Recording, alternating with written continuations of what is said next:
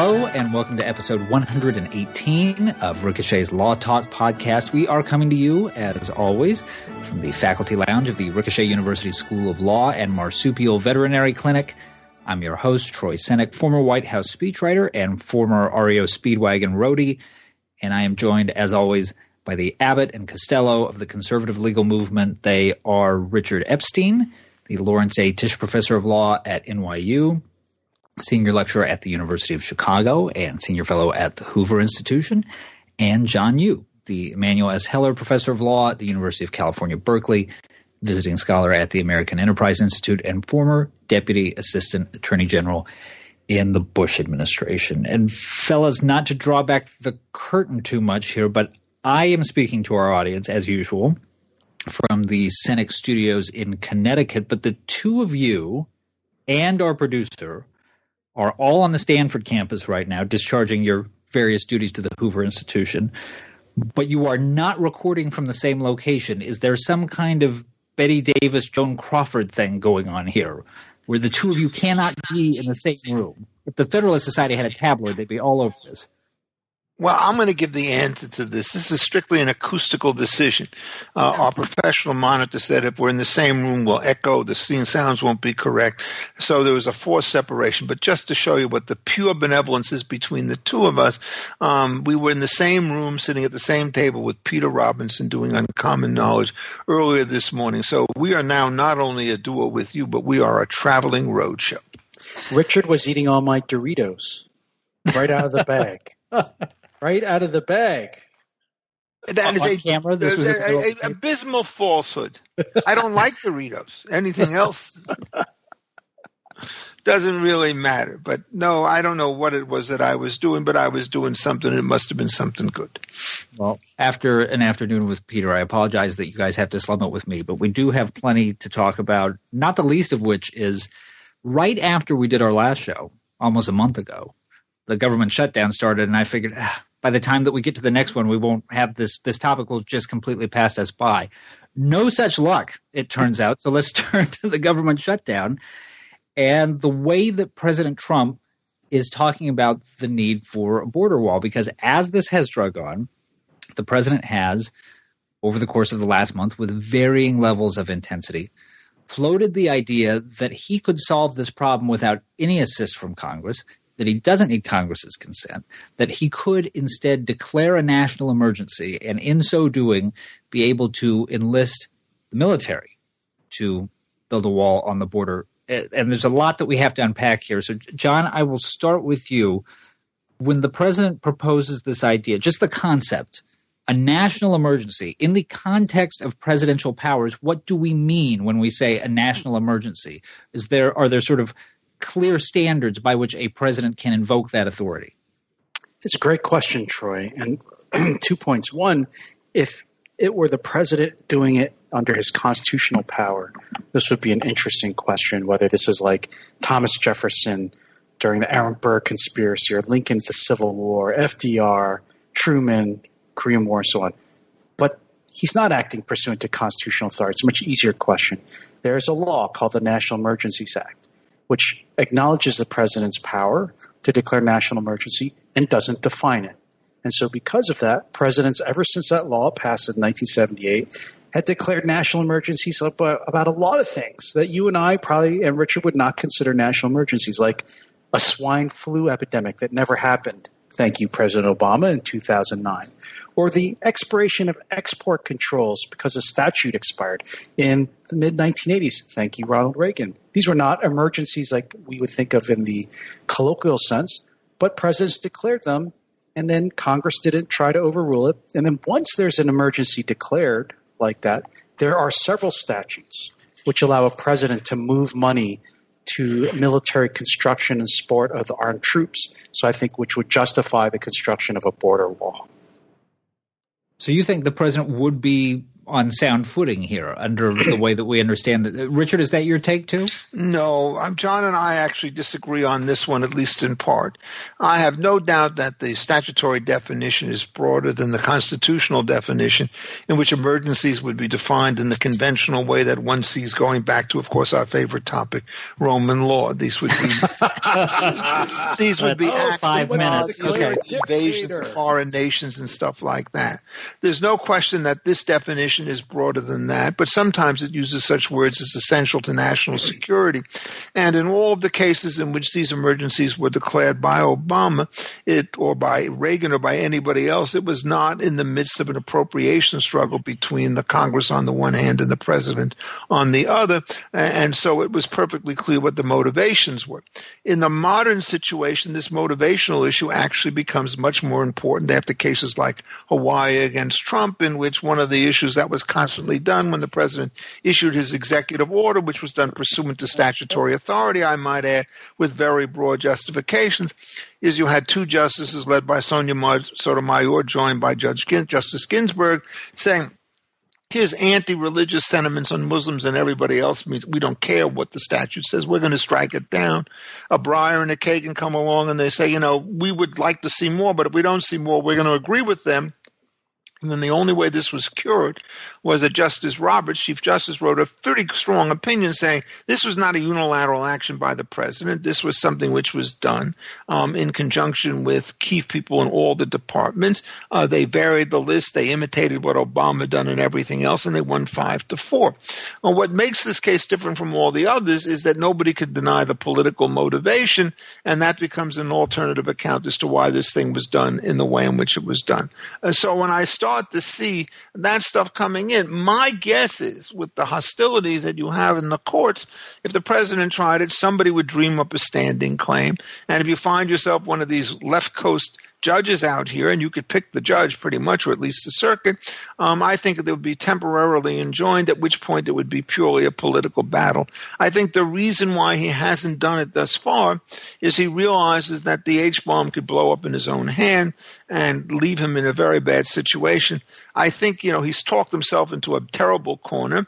Uh, what happens is Pelosi has the rhetorical advantage. She's saying we just want congressional business as usual. And what we have here is a president who wants to coerce us to do something which under the Constitution we're not required to do. So I think he loses the blame game when that comes up. So I don't think it's going to happen. They're going to both have to find a way to back off. The Wall Street Journal proposed you give me the dreamers, I'll give you the wall. I can live with that. Not that I'm in favor of the wall, but in this thing, Edward Dirksen is wrong. A billion dollars here, a billion dollars there. It oh, soon adds up to real money.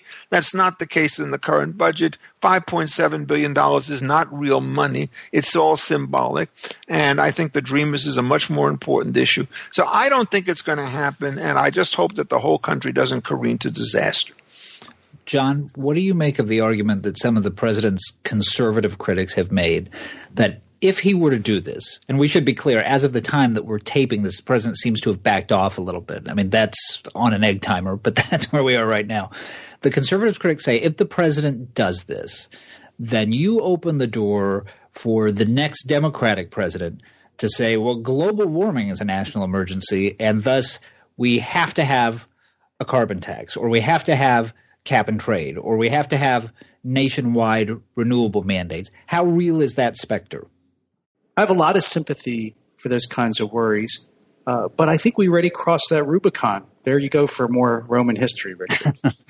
and the, you know, once you have had presidents under the statute declaring things to be national emergencies that are not sort of immediate, sudden, you know, sort of crises, which I think is really what you know the presidential power has been used for in the past. Then what's the difference? So yeah, I I could see where you could say, oh, immigration or migration is actually a a process. It's not a, an immediate event, and so it's not a national emergency. And then that would give you some basis to say, well, global warming or climate change is not an emergency either. But the statute does not set any standards. The statute just says national emergency. It's in the president's view. And the way you answer this kind of abuse is not, I think, going to court and trying to get some judge to substitute their judgment for the president's, which know, which the Supreme Court has never allowed before. Um, and instead, Congress can uh, try to overrule a national emergency, or ultimately, if it's an abuse of executive power, you have the funding power and even the impeachment power. But I don't think going to court and asking a court to say, oh, this is an emergency, this is not an emergency, when it doesn't have access to the kind of information and judgment of the executive branch, I think that would be a serious constitutional mistake. Would you be in favor of getting rid of the statute just because it's so broad?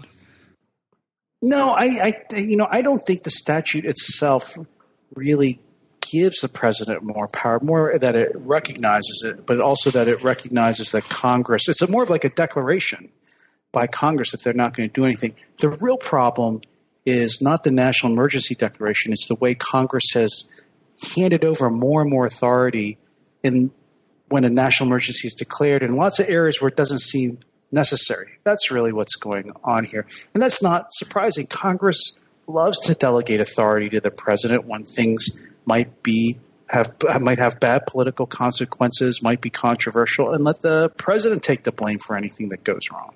I don't think this is going to work, actually. Let me give a, a, very different sort of interpretation. Um, what John said, I think, is key and instructive, which is namely that this is an enormously broad delegation to the president to do everything utterly without standards. Uh, so what happens is all of a sudden the doctrine that's going to kick in is going to be the non delegation doctrine, which is right now before the Supreme Court in a case called Gundy, in which the question is whether or not you could leave it to the Attorney General to decide that certain certain reporting obligations with respect to previously convicted sexual offenders um, can be made retroactive by the unilateral action of the Attorney General. And virtually everybody on the conservative and the liberal side has said, we think, in effect, that this is beyond the scope of the attorney to do it on the non delegation doctrine. The difference between them being that the liberals are saying, well, we do this with respect to criminal procedure, but God forbid we should do it with anything having to do with economic liberties. And the conservatives saying, hey, this is really the wedge that we can do to bring the administrative back. If one wants to say that the president can now appropriate money out of some other fund in order to deal with an emergency of global warming, uh, this really trespasses upon the appropriation powers, which in the first instance is left to Congress. It's utterly standardless into how serious this thing is going to be, what he can mobilize. I do not think that he can get away with it. I think what's going to happen is that the constitutional definition um, is going to come back to limit the scope of the statute, and you're going to have to get yourself much more in the tradition of sudden events of one kind or another. And even the swine flu case was not crazy under that standard. The Obama fear, given all the stuff that had happened in the late 1970s with the swine flu fiasco, was that a potential danger of an epidemic is at least something that's a public health crisis and you can start to deal with. So I actually think that that Trump is going to lose this particular case. I think it's going to be new law, but the argument is going to be this is new law under a set of circumstances which we've never encountered before, and that this is more faithful to the original understanding uh, than a rule which goes in the opposite direction. Uh, I do not think that Congress can say to the president, uh, "You can do anything that you want with respect to anything you have." Uh, can he, you know, say, "Look, global warming is a serious problem. I'm going to drop an H bomb on on Beijing because he's guys a terrible polluter. It, it really, I don't think, compute. So I think John is being a bit too uh, traditional on this particular subject, and I think that the new, new American ouch, constitutional ouch, law, them's fighting words. the new, new American constitutional law is going to be more in tune with the originalism than the sort of progressive new version of the administrative law, which speaks in these very, very broad powers. And recall in the steel seizure case, um, when Truman tried to seal the seize things on the grounds that the war was doing it, they held, looking at the statutory framework and so forth, he did not have, notwithstanding his role as commander in chief, the power to engage in that particular um, domestic um, move. So I think the historical record is more cloudy, and I also think that this case is just too weak. And as um,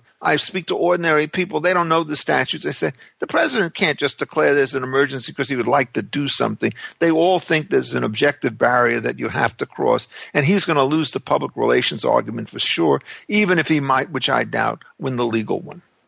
Richard, there is a derivative issue here, at least in the way that the president talks about this, which is right in your wheelhouse.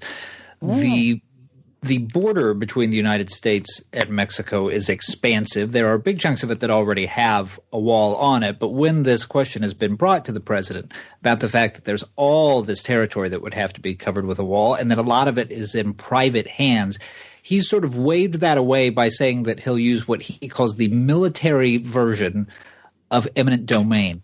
Unpack that phrase for us. Is it a meaningful one? Is there something different about the military version of eminent domain? Well, I mean, this is Trump law, pure and simple.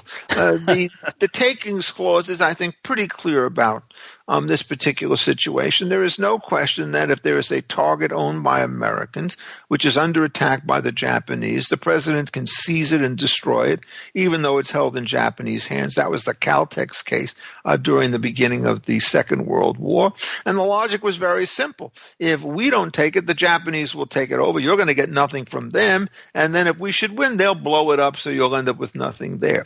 Uh, but imagine that somebody used the military version of the eminent domain and went to every steel company and every automobile company in the United States is we have a military exception to the uh, eminent domain power. We can take this stuff for military purposes without uh, just compensation. The rule has always been if you're trying to acquire inputs to run a war, um, you have to start to pay people. The borderline case, a case called Pewee Coal or some such title in the early 1950s, was whether or not the president could shut down a mine that was doing coal in order to divert the miners to a, another kind of occupation. The court actually said that that was permissible to do.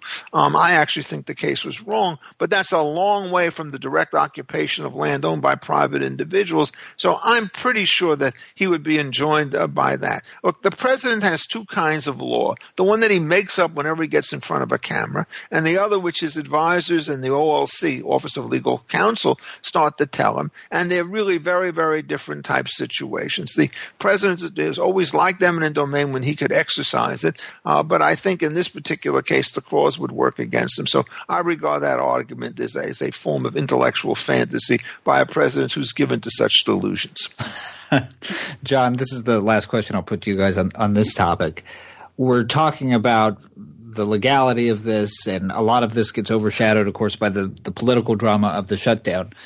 But before we leave this, let's just talk about the policy question for a moment. Is the underlying goal worthy? I mean, if you had a Congress that would sign off on this, is is a wall this essential to getting immigration right? Know, look, even though I think uh, a national emergency declaration could would be legal and he could access those powers, you know, there's this question of whether it's a good idea. And uh, to me, this is uh, drawing down or wasting away executive power for a purpose that's really not a crisis or emergency. When you know you want to husband those resources for something really important. Uh, you know when you really need to call on those vast delegations to answer some kind of emergency or crisis. So I, I worry uh, one for that too. I don't, you know, despite the pictures we're seeing of the border of these uh, caravans of Central American migrants trying to jump fences and break into the country. It doesn't seem to me, from what I've read, that uh, a wall is uh, really necessary as an emergency measure. Clearly, I think you need to have more security at the border. Um, that's part of being a nation state is controlling your territory, controlling your border. I'm not, you know, from the the things I've seen, it's not clear to me you need a wall to go all the way down the border of the country between the U.S. and Mexico. And in fact, in this time where we have all kinds of new technology available, including drones and high tech sensors and so on, you still that would be better and more cost efficient than a gigantic wall. So I think I think the, the but the wall what it has become is this weird symbol of just wanting a tougher immigration policy, and it's preventing us from making the obvious deal, which Richard mentioned earlier, which I think is the real solution, which is more funding for border security, for cracking down on illegal immigration within the country. You know, the whatever the, the number is, the 14 to 20 million illegal aliens already here who are working and benefiting from lax enforcement. That's where you would want to spend the resources, I think, and in exchange, allowing, I think, some kind of legal status for uh, the dreamers, the people who are brought here illegally as children, uh, their parents, and some kind, and people who are say are in the armed forces or uh, you know working productively in the country or in school. Um, I have a slightly different view as always, but not an impossibly ahead, different one. I think a wall as a generic thing going the full length of the border, which is not covered by the $5.7 billion, is a fantasy. Uh, we have many problems associated with illegal migration. Uh, some of them are people who overstay visas, visas. Some are people who sneak right. through at the regulated border products by moving back and forth. That's the way the most of the drugs start to come in. And some go in by boat or come in from airlines from some other places.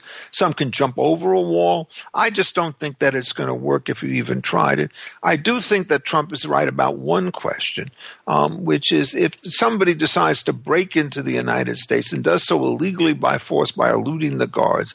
I do not think somebody who is engaged in that kind of deliberate affront to our borders gets by his own right the ability to stay here indefinitely until his claim for refugee status, however based, is going to be done. I think what you have to do in order to get refugee status is somebody in the United States has to be prepared to give you a preliminary admission because um, they think there may be a colorable case, and then you let this thing being survived. Otherwise, what happens is going to be a massive incentive for people to overrun our borderlines because they manage to profit um, from their own worms. But in terms of the general question in Mexico, it's complicated as always.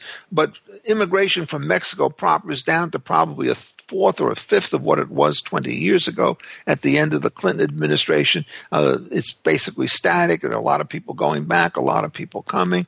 Uh, the real risk, in some sense, is people coming up from Guatemala and Honduras and Honduras and El Salvador conditions could be often terrible in those countries. They make it through Mexico and they want to get here. I think the answer to that is not a wall at this particular end, but greater cooperation with the Mexican authorities to make sure that they don't make it all the way north only to be turned away uh, in vain. But in general, I think that this the president has put much too much weight on this particular wall. I think he should recognize that the immigration problem, as we've traditionally have it, is 75 to 80 percent solved the hard question on which John and I may disagree, I'm not even sure what I think, is you have people who are well established as uh, illegal immigrants in the United States for many, many years. Uh, you pick them up because they've got a bad tad life. Do you want to deport them under those kinds of circumstances, or do you want to give them some kind of a quasi amnesty? Uh, people will not agree on that. But my own instinct is, unless this problem is getting worse, I would be reluctant to upset the status quo. I certainly think it's appropriate to say if somebody has been charged with serious criminal offenses, you could require state cooperation in order to get deportation. But I don't think I would start to go after people whose only offense is essentially uh, working under false documents and being useful and productive non citizens in the United States.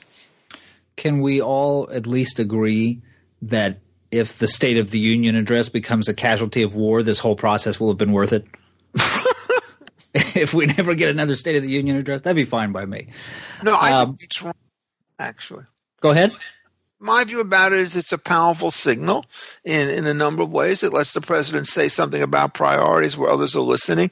And the other thing is the people who choose not to attend, I think, are a very powerful barometer of what the sentiment is with respect to the president. When uh, President Obama decided to go after the Supreme Court for a Citizens United decision, and, and Alito whispered, That's not so, Mr. President, in this stage whisper, uh, people attacked Alito, and Alito wasn't there the next year. I think that's an important way to signal the fact that if you wish to use this as a partisan platform, people who are your intended targets won't show. And I think it hurts the president to make sure that there are a lot of empty seats by people on the other side because it means that you can't get any kind of bipartisan respect, let alone support. So I'm willing to endure the speech, but I got to tell you, I can't listen to it live. I read the transcript later. I, I was actually not planning to seriously discuss this, but now I feel the need to throw it over to John, who I cannot imagine will defend the State of the Union.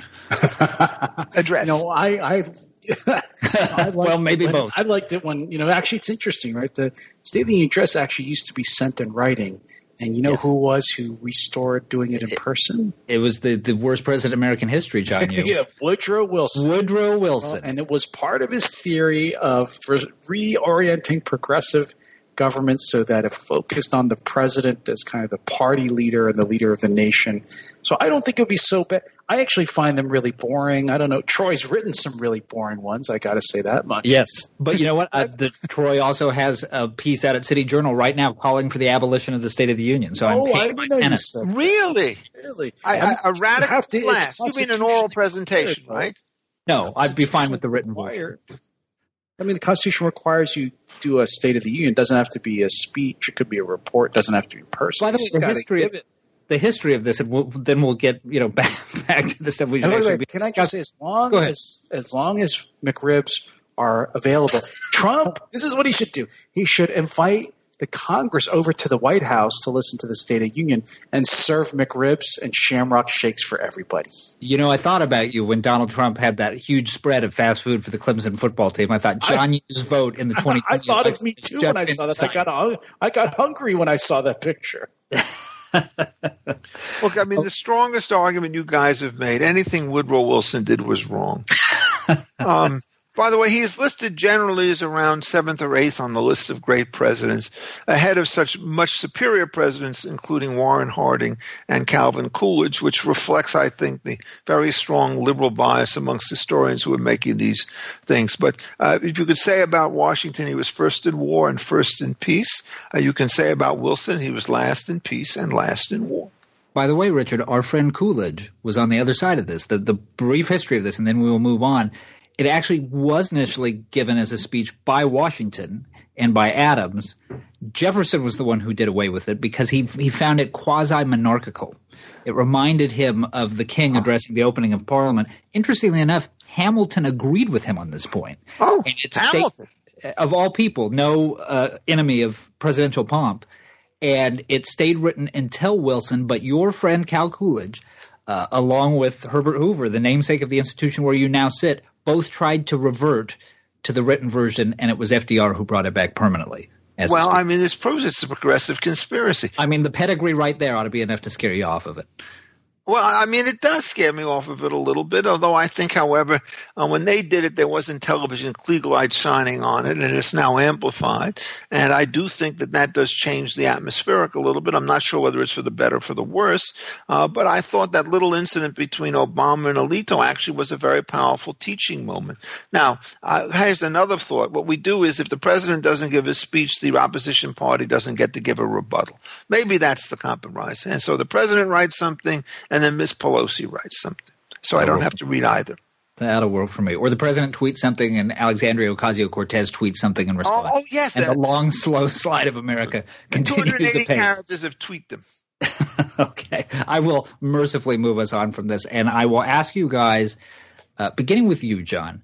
We had this revelation in the press probably a, a week ago, hitherto not revealed, that in the immediate aftermath of President Trump firing Jim Comey as the director of the FBI, the FBI actually began an investigation into the president, what was classified as a, I guess, counterintelligence investigation as to the nature and extent of his involvement with Russia. And this, for me anyway, raises many more questions than it answers. Uh, John, just how does this work? From whence does a part of the executive branch derive the authority to decide on its own that it is going to investigate the president? So is very uh, interesting. Uh, one is matter of process and then substance. I mean, so one is just as a matter of process. Um, you know, you don't have to get the attorney general's permission or the head of the FBI's permission to launch any just sort of normal investigation. I mean, that decision is pushed down uh, lower to the special agents in charge and so on. So it, would be weird if you had a system where the presidents and the FBI had actually approved every investigation ever started by the FBI in the country. That wouldn't be practical. Um, but two, of course, there's a system and a process for any highly political, high profile investigations, like investigation of a senator or uh, president. And so, what this showed to me was just the depths of the sort of anti Trump, uh, I think, I'm afraid, anti Trump bias that was going on in the FBI that we've only learned about because of revelations from congressional investigations and some from uh, the White House. And I expect that the head of the FBI, Chris Wray, uh, the new head of the FBI, is cleaning house and has been cleaning house of all the people who are involved with this. There's a second, I think, even more interesting substantive point, which is it shows um, that we have, in a way, given up too much authority to these agencies which think of themselves as independent because the ultimate constitutional control over foreign policy and law enforcement rests in the president's hands. And as your question suggests, Troy, the idea that you know one arm of the executive branch, the FBI, would be investigating the other head of the FBI, the executive branch, the president, who's in charge of them for a foreign policy position. Right? They're what they're investigating Trump allegedly for is that he's too friendly to Russia, that he's a tool of Russia. I, I, dis- I, would disagree with that position that that we should be friendlier with Russia, but that's President Trump's decision to make. He is the president; he's in charge of foreign policy. It's not a crime for the president to decide our country must be friendlier with Russia, and we should dial back a lot of things we're doing that's hostile to that country or harming that country. That's that's not something the FBI, as a subordinate of the president, should be investigating. Richard, no matter how bad decision it is. I mean, bad uh, policy it is. I have a, uh, I take a very ominous view of this, and if you look at this morning or Friday morning's uh, column by Kim Strassel, uh, one of the points there is that Bruce Ohr, when he was involved in this, knew that everything was dicey with respect to the Steele dossier as early as July of 2016, and that infected everything inside the administration. So now, if it turns out that they decide after Comey is fired to investigate him, uh, the question is why aren't they investigating Mr. Comey, uh, who himself was involved in at least some of these decisions since he was in charge of this particular organization? And instead, what to do is to take an argument that they have to investigate for the uh, obstruction of justice charges is a way of giving it an enormous credit inside the FBI and using the situation in order to undermine it. So my view is that they certainly cannot do this unilaterally, certainly any subgroup. I don't even think they could do it unless they get the approval of the Attorney General, and I don't think the Attorney General could give an approval unless he talks this thing over with the President and says, go on.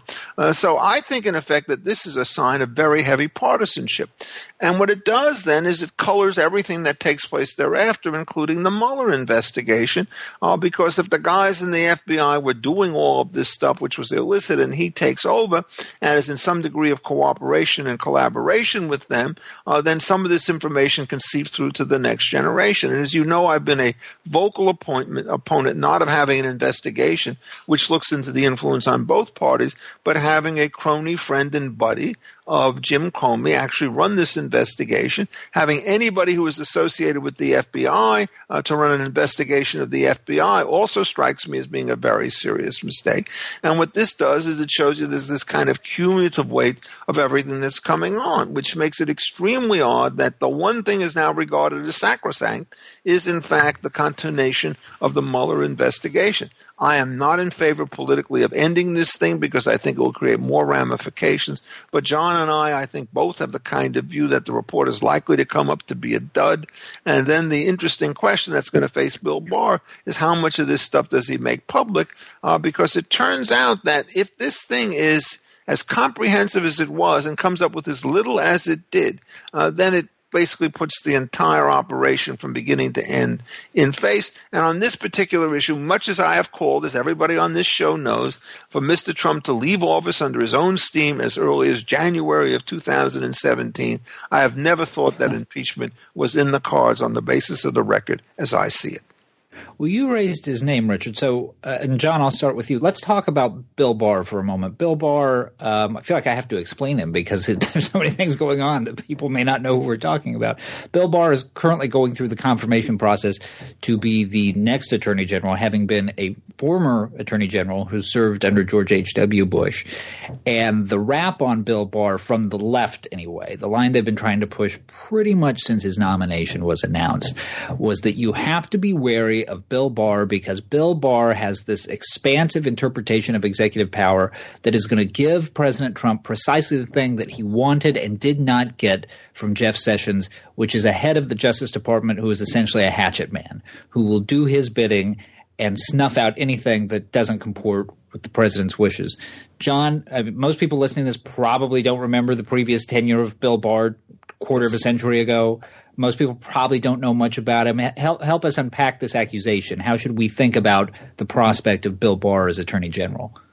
Uh, several points. You know, one is Barr is uh, consistent with the views he held when he was Attorney General the first time, when uh, Democrats overwhelmingly voted to confirm him in the Senate. Um, uh, two, these are views that you would expect an Attorney General to have. uh, you know, attorney generals are generally not the people in the government who say, eh, Congress can just create as many independent agencies as it wants, and the president can't control them, and most of the government should run under the direction of Congress, and the president can't even fire or control any of the subordinates in the executive branch. Usually, the attorney general, no matter who's in the president, no matter which party controls the White House, is usually the one who defends the idea of the unitary executive, which is the idea right, that the president uh, is the chief executive. The executive power flows from him to the subordinate officers in government, and he, to ensure the laws are faithfully executed, can control them up to and including firing uh, them at will. And then the, the, the last point it would be bizarre for a president to pick an attorney general who, A, either had no views or B, views opposed to that president. Because if you buy the idea that the president's the chief law enforcement officer, he should be appointing people who share his views of the way the Constitution and statutes interpreted and way laws should be enforced. Because actually, it's the president who's responsible for those things, not the attorney general. The attorney general is the assistant or the the aide to the president carrying out that duties. And then the last point is, it's bizarre to think that uh, that Barr shouldn't have any views on the Mueller investigation, the constitution of independent counsels, and so on, because you know, the, the attorney general is not a judge. He's not there to be neutral. She's not being picked because they're going to serve for life and call the balls and strikes. The attorney general is always going to be someone with an opinion, and they should have an opinion. And the president should actually be picking them for opinions. If the Senate doesn't like it, Democrats in the Senate don't like his views, they can vote against them. But the idea that he should have no views of all at all, I think, misunderstands what the job of the attorney general is. Richard, I let me ask you to Go Let me ask you to pick up on what John was saying there because I heard in the position that he was criticizing echoes of the way that we've heard Democrats talk about the Justice Department for the past couple of years, essentially making the argument that the president is just supposed to stay out of the Justice Department's hair. They're they're just there to carry out the law. It's this neutral endeavor, and the very notion of the president being involved in the process violates a kind of sacrosanct non-political stature that the department is supposed to have. Is that a misunderstanding of how the Justice Department is supposed to function within the yeah, executive branch? I think branch? it's certainly an overstatement. Let me, you know, start with the following question. Uh, the president thinks that there's under enforcement of the civil rights law. His name turns out to be Barack Obama. He appoints Attorney General Eric Holder, Loretta Lynch, or whatever, who kind of agrees with them, and he instructs them to say ramp up the enforcement that goes through the Office of Civil Rights. I don't think there's anybody on the Democratic side when they agreed with the way in which the policy chain went down would say, by God, the president is tampering with respect to what's going on. I think the tampering issue is important, not with respect to policy and direction, but its importance with respect to intervention, which could be very unseemly. Uh, so I am not thinking about the Flynn case in particular, where I think the president was talking about one of his chief advisors. But generally speaking, I think it would be very unwise for the president or even for the attorney general, the deputy attorney general, to get involved with individual charging systems that, say, have made through the New York office in a drug dealing case. Uh, by and large, I think those things should be done by professional people in accordance with professional judgment. The difficulty here is if you intervene in one and you don't intervene in one another, somebody's going to say, why this one, why not that one? You don't have that problem when it turns out that somebody like Obama says, I'm turning up the screws with respect to civil rights and I'm doing it throughout 50 states in the United States. So I think in that sense, there's a kind of a split decision with respect to going on. John, I think, was stressing the first kinds of things, namely the question about how these policies start to work. And I think every attorney general has to have some kind of view. And it would be nothing short of an amazing form of blindness or incompetence for a president to say, look, I'm a conservative, but I'm, my name is Donald Trump. But you know what? Eric Holder's available. Maybe I'll appoint him to be my attorney general and I will leave him alone because I'm not going to ask him about his views. So, but the Democrats are trying to do is a very different game.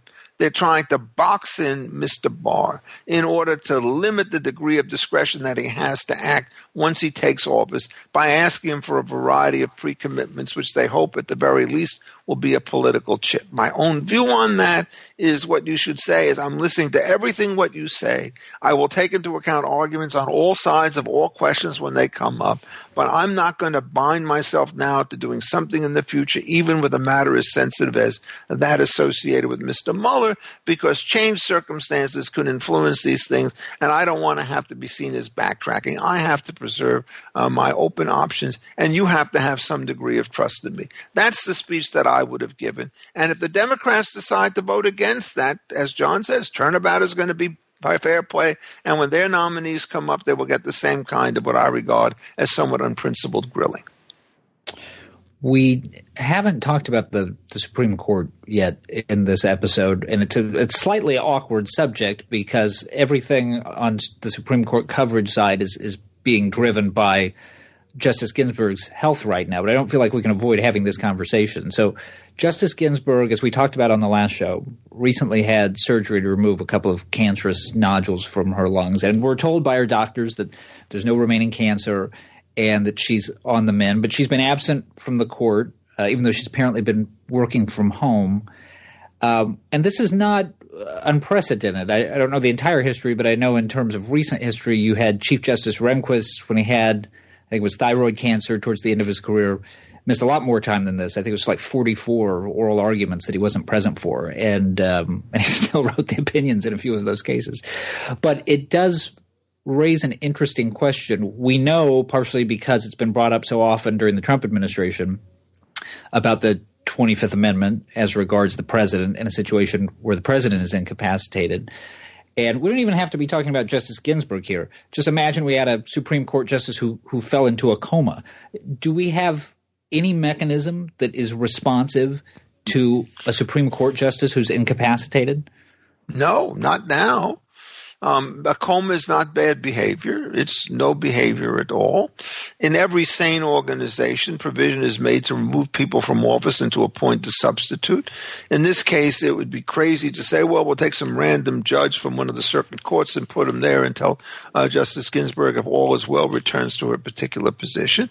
I think in the end, what really has to be done is either to wait it out. And remember, Justice Rehnquist died in 2005, just after all of those absences had taken place, or try to prevail upon her and say that she has to be removed. The difference is political. Um, when Rehnquist was to leave, he was going to leave at a time when it turns out there was a Republican president. Miss Ginsburg happens to be a Democrat, rumor has it. And so this would basically take a somewhat fragile bumpy 5 4 majority and turn it into a 6 3 majority. So all hell is going to start to break loose, and she's not going to yield. I mean, I wish her all the luck in the world with respect to this, but generally speaking, when you see this, it is not an accurate medical diagnosis to say she has no cancer. It may, in some sense, be true that there's no detectable cancer, but there are so many other things that have been wrong with her over the last several years that you cannot treat that statement as a statement which says she's going to return to good health. There are just too many other things that can intervene. She has multiple disorders, I am sure. And one of the great tragedies of geriatric medicine is the only way you can treat condition A is to aggravate condition B. And after a while, there's not enough reserve left in the tank to allow somebody to live against these kinds of inconsistent regimens. John, Richard used the phrase there, all hell would break loose. And it's interesting, even when you talk to conservatives who obviously would love to have another seat on the court, when the prospect of Justice Ginsburg departing the court comes up, this is Justice Ginsburg departing during the Trump administration. They talk about the prospect with a almost a kind of dread. Uh, I think stemming from the fact that it feels like it would be a dicey proposition as to whether the country could take the ensuing fight. I mean, to what degree should we be worried about the dudgeon at which these fights are now taking place? Really? Are, are there conservatives who are well in New York shying away from yeah. filling, a, getting a sixth seat on the Supreme? They're not shying away, but I, I oh, think they see the prospect for some civic uh, dislocation. Really, they, they, they, they think the confirmation process is a a convocation of the bright lights of our society. so you're unbothered by you're just a divide and conquer guy, John. You constitutional principles don't make me laugh. So, just one one quick thing about what Richard said about uh, her absence. So, I actually think the Supreme Court's bending over backwards to be generous to Justice Ginsburg right now because I don't think the normal rules allow a justice who's not physically present in oral argument or at the conference where the justices vote in you know together on how to decide cases. I don't think justices who are absent are usually allowed to participate. So I think that they're doing everything they can uh, to make it easy on her. Uh, because and also might be because her vote doesn't really matter so much anymore that there are pretty much five conservatives together on the court now. Uh, but getting to your bigger point, look, a of course, replacing Justice Ginsburg is going to be a huge explosion. You know, for liberals, Brett Kavanaugh was like spring training compared to what they're going to do to whoever they nom- Trump nominates for the the sixth seat. Two, I, Trump actually, I thought uh, people, my liberal friends, all three of them didn't believe me, but Trump was picking Kavanaugh was actually picking, I think, the most moderate person on his list of potential Supreme Court nominees. And if anything, they thought they were offering something of an olive branch to the Senate Democrats, and you see what they did there. So I think, too, the second thing that's going to happen is Trump is going to appoint someone much, much more conservative than Kavanaugh, which is also going to provoke a fight. But three, that's why we have it. I think the idea that we should be the conservatives should be afraid of this vacancy or or dread it. I think that's completely the wrong perspective. They have within their hands to really solidify the first conservative court since the New Deal, a court that will have people committed to originalism and really could start to turn back the administrative state and all the harm to the Constitution that Wilson and FDR have done to it. This is an unbelievable opportunity. They should be going into it, into this uh, battle, understanding all the great stakes, uh, the, the, the, you know, all the great things are at stake here, rather than you know, say, "Oh, we wish this would happen two years from now or next year."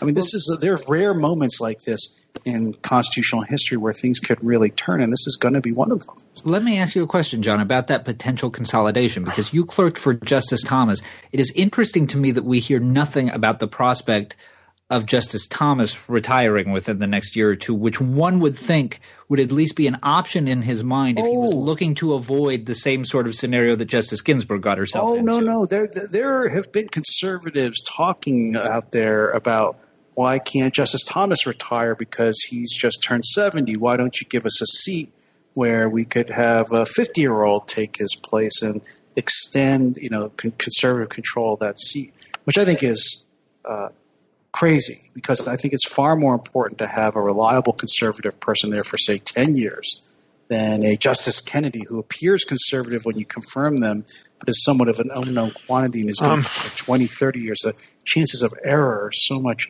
higher. I'd rather have Tom, but but no. But there have been people in uh, conservative circles who've been saying let's let's try to persuade some of the older conservative judges to retire now so we can fill the seat. Well, two in a row would be difficult. I have a slightly different take on this. I think the first thing to note is that the previous Senate was quote unquote 5149. But when you have one Joe Flake sitting, or just the Flake, whatever his name was from yeah. Arizona, it's really 5049 with a wild card. Um, he sabotaged a dozen very competent appointments by his insistence that uh, we have a confirmation of Mueller's ability to do this case, putting him over to the next term, which I regard as an unforgivable act of, of kind of individual arrogance and general institutional stupidity.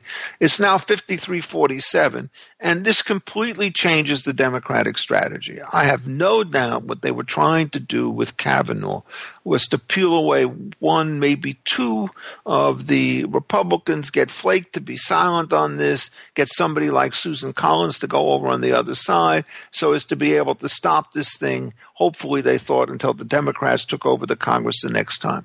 This is a very different situation. It's the first year of the new um, congressional session, so there's going to be no election coming next November. It's the year after that. They're 53 47 in terms of the way in which it goes.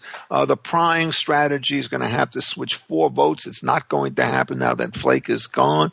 And what's Trump going to do? I think what he's going to do in order to mollify people on the other side is he's likely to nominate a woman. Uh, the most likely nominee is probably Amy Barrett, who has an extremely high um, reputation. Um, but I, I, think one can say with a great deal of confidence there are at least five or six very competent female appellate court judges in the mix right now, and he might decide to go with somebody who's a little bit less known, um, who doesn't have what he thinks is the sort of unpleasant memory of the run ins that they had previously. But I don't think there will be the same kind of uproar that there was the last time, even though the Democrats may be more upset about it, because if they make a terrible stink and they engage in personal vendetta, it will compromise them for the 2020 election. And remember, there are many of the Democrats in the Senate, Kamala Harris and Miss Gillibrand and so forth, all of whom um, would like to see presidential, and they're not going to sound presidential if it turns out they go wildly over the top and alienate a group which is actually critical to their success, which are sort of centrist Republican women who do not like perhaps the rather ugly behaviors of Donald Trump from time to time, but will not stand, I think, for the kind of vilification uh, that was given of uh, Kavanaugh, especially if it turns out that the next nominee is a relatively centrist conservative uh, Republican woman. So let us conclude today with a story tailor made for John Yoo. Ooh. This is finally enough talk about Roman rivers. This is this is the ballad of one Curtis Brunner, hmm. a man who got locked in the bathroom what? of a Burger King in Portland, Oregon, which let us stipulate that being locked in a Burger King bathroom is bad under any circumstances, but being locked in a Burger King bathroom in Portland has got to be like something out of a Hieronymus Bosch painting. uh, anyway, he's he's stuck in there for over an hour. He's pleading for help. The employees pass him a fly swatter under the door and tell him to try to jimmy the lock. That doesn't work. He cuts himself in the process. He says that the employees at this point are outside the door laughing. So then a locksmith comes, gets him out and the manager tells him that they will give him free food for life to oh. compensate him for his trouble. Now, oh. this is just in mid December. This is only a month ago. But after a few weeks, they stop comping him because apparently a, a regional manager puts the kibosh on it. So Curtis Brunner is now suing Burger King for the value of the foregone meals. And the calculation provided by his lawyer is that one burger meal a week at seven dollars and eighty nine cents. I don't know whether inflation over this period enters into the equation or not. For the remaining twenty two years of his life, and they actually they actually literally shaved five years off of the actuarial table based on the weekly burger consumption. Adds up to him being owed nine thousand twenty six dollars and sixteen cents. John, does he have a case? You mock me, sir. You mock me. One. First, of course, I would willingly, willingly lock myself into a bathroom at Burger King or McDonald's to get lifetime McRib. It's not even a hard question. Number ah, two, John's I, not a contract I, I, I, I suspect whether he locked himself in the bathroom to get the free meals. Number two, I think I find these calculations completely off. First of all, if you could have as much McDonald's food as you want, who would only go there once a week? You got to calculate four or five times a week. I mean, come on. I mean, once a week is way undercounted. So I think it's worth way more than nine thousand bucks. I think his lawyers are doing him a disservice here.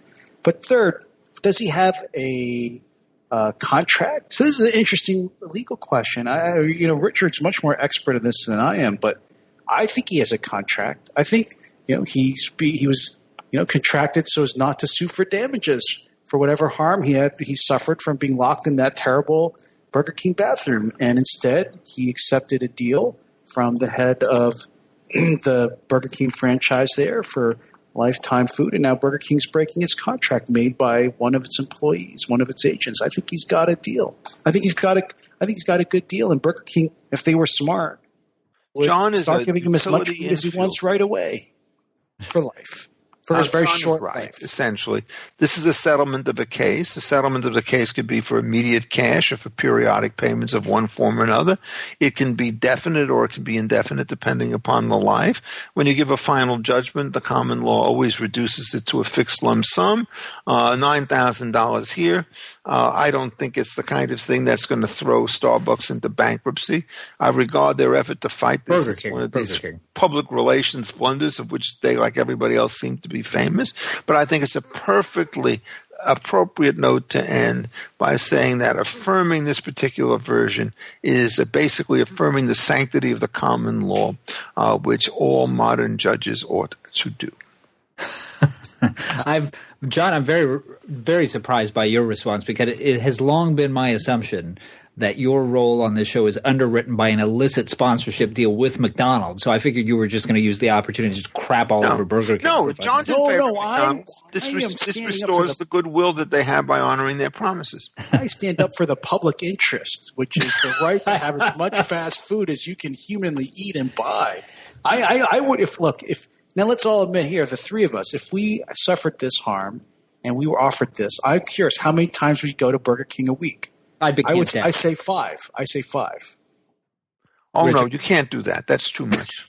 No, there's such a variety in the menu. You haven't been to Burger King lately. You could have Well, a different uh, John, meal day. Okay, John, let me put it this way. That would be a fraudulent settlement. I mean, how many Why? people go to Bur- He has a past record. You'd have to figure out how often. Oh, he they said they get as much as he wants for life. I get one day I get the Whopper, the next day I get the chicken tenders. I mean, come on. They even have salads. No, no, no, King. John, no, no, that's not Don't the act correct like you care about the salads. John, I thought you were a common lawyer. What happens is you have to project forward, not what he will do, because there's a moral hazard component. You have to keep it at the same frequency, variety, and price that it was in previous Oh, times. why? Why? They said Because that's exactly what the way in which these contracts work. He certainly can't go in there, John, and say, I've got all my Boy Scout troop here. I'm now going to order 10,000 Burger King's hamburgers or Whoppers well, how much as he can eat. um, uh, Now- th- now this there is is, a- there's actually real legal precedent on this com- issue this is- in the law of requirements contracts. no, no, this is interesting because what Burger King wants him to do is eat as much as possible early so he dies, so that they don't have to pay out over No, no, no, no, no. This is a lump sum payment. They are indifferent to his death. The That's one of the reasons. That's the workman's compensation system. John, I retract my praise of you as the avatar of the common law. Now that's a fine way to end the show. on matters of high principle. the fantasy that this has engendered in my mind of Richard and John trying to co-manage a Burger King is something that really needs to culminate in a 30-minute sitcom. Um, all right, all right, fellas, we can't improve on that. That is our show. Thank you both again for another great one, and thanks as well to our producer Scott Immergut, uh, Stanford for providing you guys with dueling dressing rooms, and our great listeners. Remember to help us out by rating the show at iTunes. Happy New Year's, everybody. We will be back with you again in February. Until then, the faculty lounge is officially closed. Okay, guys, I have to run home. Okay, that was a I- good one. Okay, I, it was fine. a lot of fun.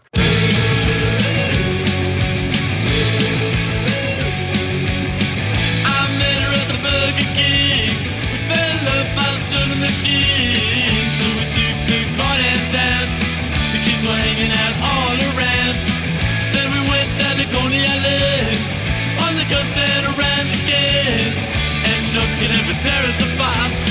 No, she's my sweetheart, alright.